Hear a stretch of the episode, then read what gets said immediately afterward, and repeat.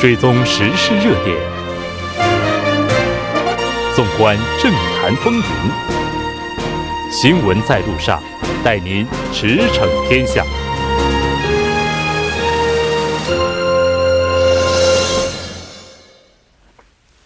新闻在路上，带您驰骋天下。欢迎回来，这里是正在为您直播的 TBS EFM 调频一零点三。新闻在路上，在接下来的半个小时，将为您带来此时此刻主要新闻、环球连线以及慕名访谈。广告过后，马上回来。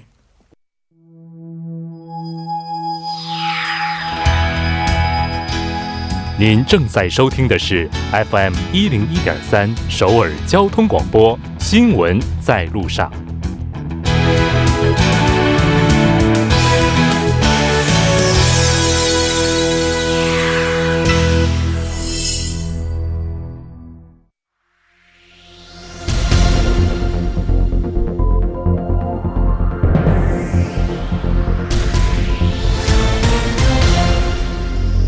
此时此刻，主要新闻。接下来把时间交给新闻播报员孙志武，我们稍后再见。下面是本时段新闻：教育部和韩国研究财团今天公布了产学合作大学项目 Link Plus 的阶段性评价结果。Link Plus 项目是加强大学的产学合作能力，培养工作适应力强、和高度满足产业需求人才的项目。二零一七年起。七十五所四年制大学开始推行该项目，在上个月中旬进行评估审查后，淘汰了十四所排名靠后的大学，高丽大学和仁和大学等七所大学被淘汰，而包括嘉泉大学和世宗大学等七所大学成为新的扶持对象。下一条新闻，今天韩国银行发布了二零一八年资金运行报告，报告显示，随着社会消费的增加。去年韩国家庭闲置资金减少至历史最低水平，企业资金运营状况也出现恶化，主要由于油价上涨而导致导致资金收益的下跌。相反，韩国政府得益于税收的好转，闲置资金创下了该统计数据的历史最高值，家庭净资金运营管理规模创下了2009年进行相关统计以来的最低值。时隔一年，刷新了前一年创下的最低纪录，而政府的净资金运营规模为五十五万亿韩元，创下了历史最高纪录。下一条消息，首尔市中路区政府今天表示，区政府上月四日向日本驻韩大使馆通报了取消其新建馆舍的施工许可。二月底，日本驻韩大使馆方面曾表示。由于本国内部事由，未能按期开工，接受中路区政府的取消决定，因此区政府依法吊销日本驻韩大使馆的施工许可。若日方今后再获批准，可以重启施工，但日方至今未作出任何回应。下一条消息，当地时间十日，英国首相特蕾莎梅出席欧盟脱欧特别峰会，要求欧盟批准英国延期脱欧。因此，本月十十二日，英国退出欧盟的脱欧公投期限最多有可能延长一年。针对英国首相特蕾莎梅提出的延长脱欧期限的要求，欧盟方面已经起草了一份欧盟峰会议案草案。但是如果英国不能按期履行义务的话，则必须要在六月一日退出。以上是本时段新闻。接下来马上为您带来我们今天的环球连线。我们马上要连线的是本台驻台湾海外通讯员陈香岑，陈记者你好。你好，主播好，听众好，非常高兴和您一起来了解当地的主要资讯。那我们先来看一下今天您带来的是什么？啊，关于美国在台协会的事情。嗯，是的，美国在台协会三日是宣布将于五月六日正式搬入台北内湖新馆。对，耗时九年，斥资大概二点五五亿美元打造的 AI 呃 AIT 新馆，呃，去年六月举行落成典礼，然后四月三号的时候，他们发布短片宣布将在五月六号启用新馆。那他说，作为呃 AIT 的新家，将为持续增进和深化台美合作的各项活动，那呃有又特别，因为今年是台湾关系法立法四十周年，会庆祝这个四十年的友谊。他们规划在四月十五号举行酒会，邀请美国官员还有国会议员来台共襄盛举。呃，有情报说，呃，将会美方会派前任美国众议院院长 Ryan 呃 Paul Ryan 率团访台。嗯，是的。美国在台协会，我们今天也借这个机会来向大家介绍一下。啊，成立于一九七九年一月十六号的美国在台协会 （American Institute in Taiwan），它的标语是“立稳根基，共创未来”。它是基于呃台湾关系法以及哥伦比亚特区法律所设置的民间非营利机构。此机构呢成立的背景是因为呃台美呃台湾跟那个美国断交之后，那美国政府为了一个中国的政策所设立的。那这个协会呢属于民间团体的性质，但是台北办事处实质则办理相当于美国大使馆的管务。嗯，然后呢，在呃这一年呢，他除了呃就是职员呢。他们是美国国务院授权执行相关外交任务的公务员，然后今年呢，在二二零零五年的时候呢，美国在台协会的职员除了呃行行政上的那个职职员之外，还有包含了美军的现役军人，呃，陆军、海军、美国空军的军官这样。呃，二零零八年的首度派遣美国海军陆战队的现役军官军呃进驻。嗯，是的。应该说，美国在台协会也是首次公开证实美军从二零零五年起就已经进驻。那之前应该说是从未进行过正面证实，是这样吗？对，呃，因为在呃三月三十一号的时候，呃歼十战斗机穿越台湾海峡中线。那特别的就是变了之后，在呃。四月三号的时候，美国在台协会的发言人就首度正对外提到说，呃，A I T 有美国海军陆战队的现役军官驻驻点。那中正大学战略及国际事务研究所助理教授呢，接受中央社访问的时候，认为 A I T 是在承认一些已经是事实的议题。那他是因为呃，供那个。战斗机飞越海峡中线之后呢，选择这个时间点来公布，呃，政治上的意涵大于军事意义。嗯，是的。那我们也来看一下中方外交部发言人对此做出的回应。啊，中方的发呃新闻的发言人表示，他们呃我们坚决反对美方采取一些挑衅的行为，无助于台海地区的稳定，无助于美中关系。呃，中方相关部门已经向美方提出了严正交涉。这一次，美国穿越呃连海岸警卫队也加入了。下一次，他还有可能有什么花样？这是他们的呃发言。嗯，是的。那。当然，这个我们看到外交部发言人耿爽在四号举行的例行记者会上呢，是表示敦促美方重守承诺。那当然，这个现在这个事态应该说还是在进行当中。此外，还有一个台湾保证法的草案。啊，是的，这个台湾保证法的草案其实是呃有个脉络的，它是之前在啊美国当地时间一号的时候，民主党的众议员。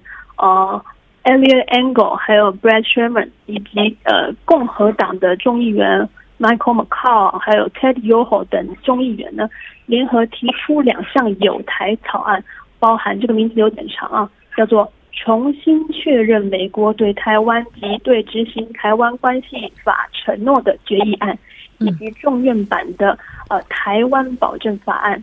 那接着这个之后呢，众议院就又提出了呃众院版的台湾保证法的草案。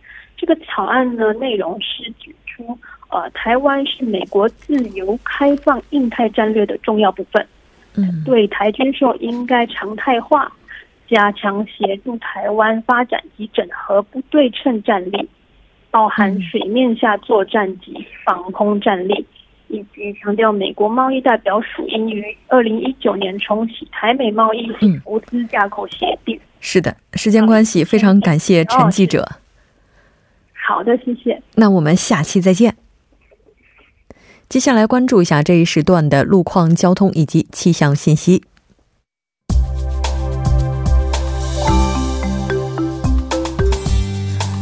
晚间七点十一分，依然是由程琛为您带来这一时段的路况和天气播报。继续来关注目前时段首尔市的实时路况。第一条消息来自世宗大路光化门至世宗路十字路口方向，目前呢该路段受到集会活动的影响，一车道正在进行交通临时管制，暂时不便通行，还望途经的车主们参考相应路段，提前变道行驶。接下来是在道丰路放鹤站至放鹤十字路口这一路段，目前呢，在该路段的下行车道上正在进行路面维修的施工作业。那受施工的影响，下行车道暂时不便通行，还望途经的车主们参考相应路段，提前变道行驶。好，我们继续来关注天气。目前呢，内陆大部分地区的降雨已经结束，但仍有残留的乌云停留在东海岸的上空。韩国气象厅预测，到明天的凌晨时段为止，江原山地区域还会有三毫米左右的降雪，江原岭东和庆北等地还会出现少量的降雨。受降雨影响，今天夜间到明天凌晨时段，多数地区的气温呢，较昨天将会有所下降。好，我们先来看一下城市天气预报。首尔多云，西北风三级，五度到十六度。好的，以上就是这一时段的天气与路况信息。祝您一路好心情，我们稍后再见。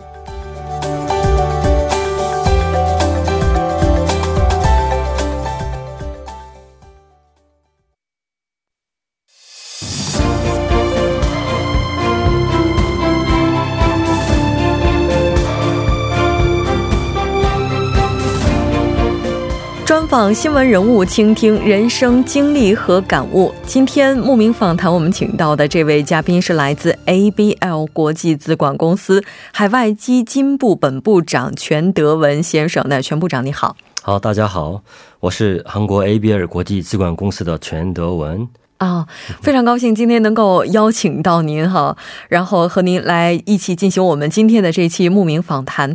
刚刚提到您的头衔是海外基金部，那这个海外基金部，我觉得也是非常有趣的一个概念。能简单的先为大家介绍一下这个概念是什么吗？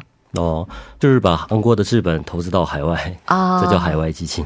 哦，这个 这个非金融领域的人，然后可能对这个概念还是比较模糊的。借这个隔行如隔山吧。对，借这个机会，我们也是科普了一下。那刚刚提到您是从事海外基金运营，那您来到韩国有多久了呢？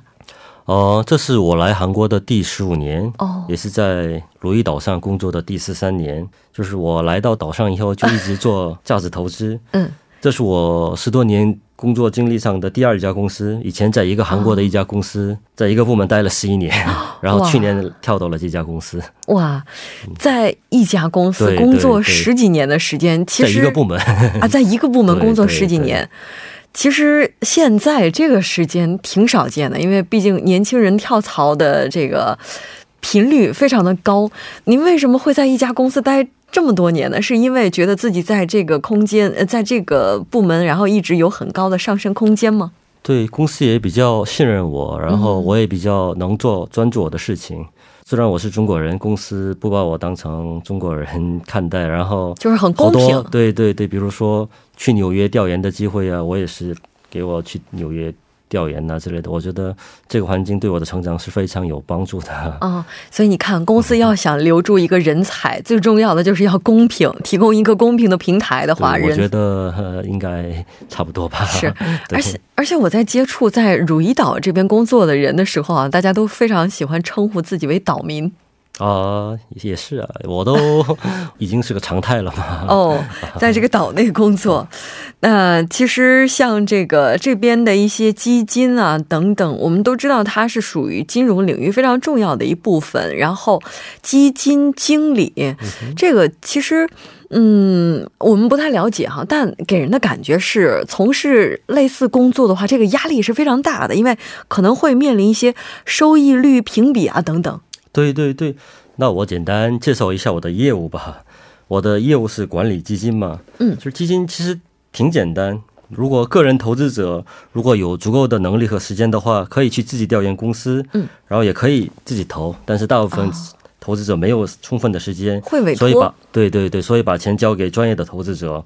我们就是把这些募集起来的钱，找到一个成长的产业和企业，然后跟投资者们一起分享这种产业成长的果实，那就是一个基金经理要做的事情。简单来讲，就是帮助别人，然后用别人的这个资本帮他产生更大的价值。对对，本质上是这样的。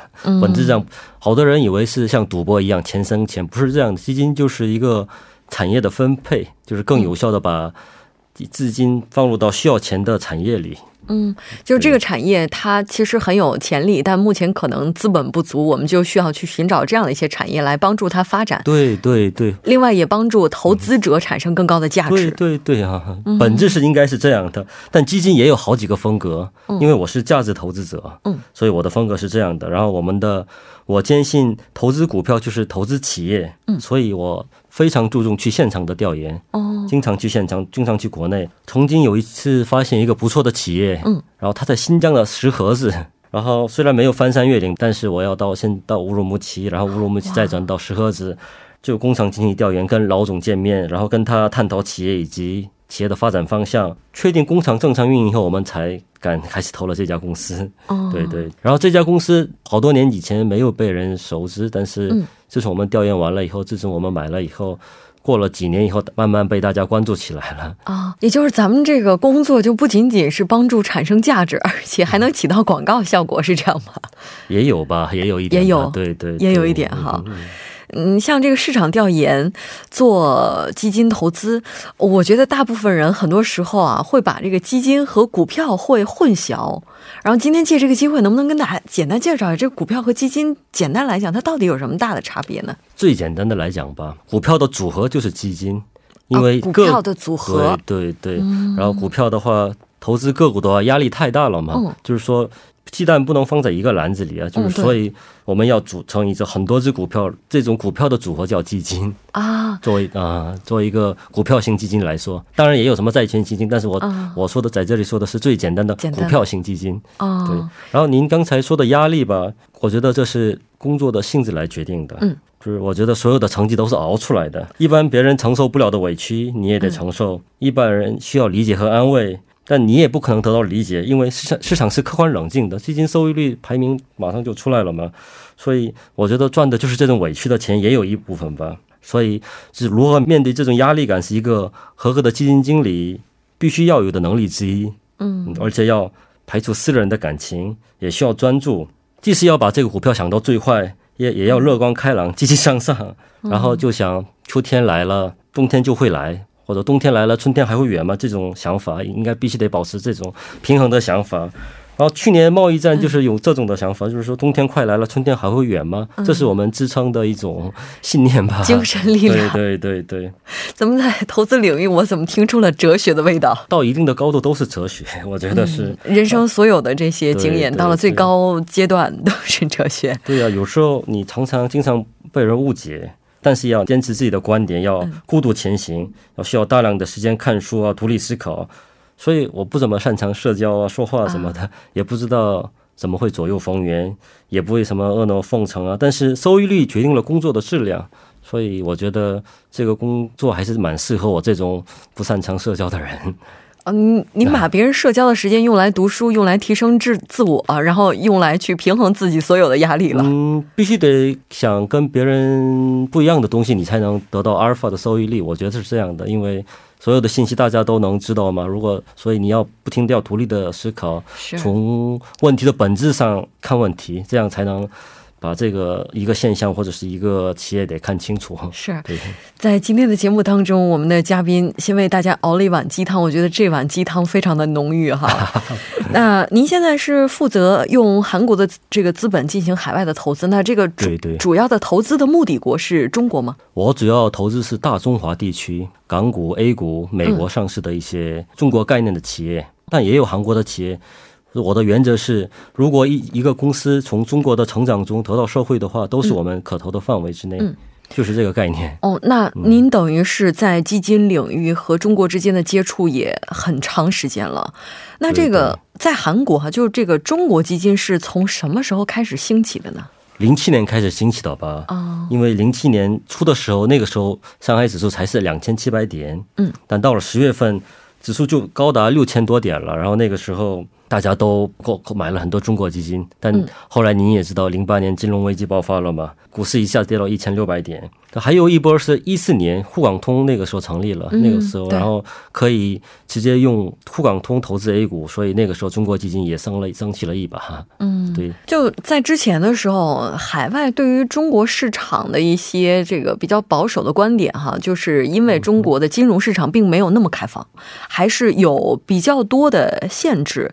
那这个限制，您认为就是说这个中国金融市场的开放，在目前这个情况来看，它是在哪个程度的呢？因为我主要投资于二级市场，嗯，二级市场是投资于上市的企业，这个已经我觉得开放程度已经相当的高了，相当高了。以前只能用 QF。叫 Qualified Foreign Institutional Investor 这种专门的制度来投的，但是，一四年以后有了沪港通以后，一般的投资者也可以很容易的投中国的股票，所以这种二级市场的话，我觉得开放度已经非常的高。但是，一些比如说一级市场关联的话，还是比较封闭的。我们，但慢慢这届不是。那个新的外商投资法，对对对，新的外商投资法也好啊，什么我们国家新的政策是慢慢把金融开放的。中国二级市场的开放程度和韩国相比，就哪一个市场它的开放度是更高的呢？当然是韩国了啊，韩国是完全的开放的，我们我们还是有很多限制的。那。这个新的外商投资法出台之后，我们看到中国将在金融领域也是进行大幅度的一个改革，然后开放的力度也会更大。这个对于金融业界来讲，应该是非常好的一个消息吧？是好的消息。但是目前据说，这个韩国这边的市场资本的动静并不大。呃，因为新的金融法是能把外国的一些大的券商啊，像像以前不能百分之百持股，现在可以百分之百持股啊，是这样的原因，不是说跟基金其实是没有太大的。关联的对基金是以前可以已经开放了很多啊，现在是从就是完全百分之百就是在中国内地开个金融公司是这样的，关于这样的规定啊，对，这个可能是更高层的一些了，就是说目前这个二级市场投资是已经不受限制，已经几乎不受限制，不能说完全没有限制，嗯，对，嗯，那现在在韩国的话，这个中国基金的发展情况怎么样呢？啊，我觉得这跟中国的未来的股市的情况有密切的相关。我我本人比较长期看好中国股市，然后只要大家对中国股市有信心，嗯，这个发展趋势会越来越好。中国股市现在是因为贸易战的关系，大家还在旁观，对。但是我觉得长期看来，中国股市还是比较好的，因为冬天来了，春天不会太遥远。对 对对，这是刚刚您提到的一个心理哲学哈。其实，这个目前中国的股市也好，就是基金这边的市场情况，刚刚您也提到了，说对于韩国来讲，可能还是一个观望的这样的一个情况。嗯，并且对于中国市场，虽然说现在外界说还是有百分之六左右的一个百分之六以上的一个经济增长，但是就是大家觉得中国经济增速放缓，也有这样的一些不利因素，所以各方的观点应该说是非常交织复杂的。那您对未来中国的这个股市基金这边的判断会是怎样的呢？我是这么看的，因为我是价值投资者嘛，我是比较中长期的看中国股市，嗯。整个市场的话，最近有了很大的改变。嗯，首先是在内部环境，就是政府大规模搞出新的政策，比如说降准呐、基建建设呀、什么增加社融的规模呀，所以好多产业受到了这种政府的政策刺激。然后再者，在利益分配方面，国家愿意让利给企业跟跟老百姓，确保新的成长动力。比如说，这次调整附加价值税就是最好的证明，就是用国家我们国家少收税，让更多利润给企业和个人的意思。我觉得这次中美贸易纠纷给我们的启迪也好，教训也好，是挺大的。中国不仅需要供给侧的改革，嗯，而且需要在全球产业供给链中重新定位自己。以前中国的作用是负责在全球产业链里的最低端的生产嘛，对，比较低端。所以这几十年有了迅速的发展。但现在中国随着科技的越来越发展，中国具备了产业升级的条件，这是其他发达国家不愿看到的景象。你们就做最底端的制造业就行了，为什么要产业升级呢？中国这么产业升级的话，就意味着多了一个竞争对手嘛。而且中国还有工程师红利嘛，对吧？我们的工程师还是年薪还是跟发达国家比起来还是挺低的。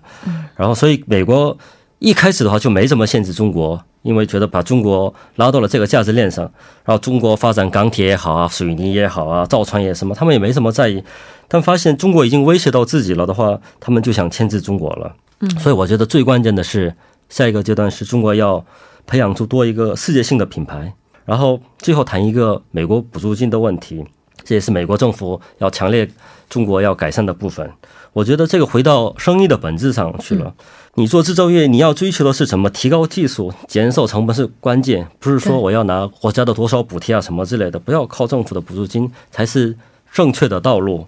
所以美国也这么限制的话，政府的直接补助金会减少，但我们国家。出了新的方式叫科创板，就是让有核心技术的企业到市场里融资，这也是个一个另外一个方法的辅助金吧。就是但是市市场决定这个融资程度，我觉得所以。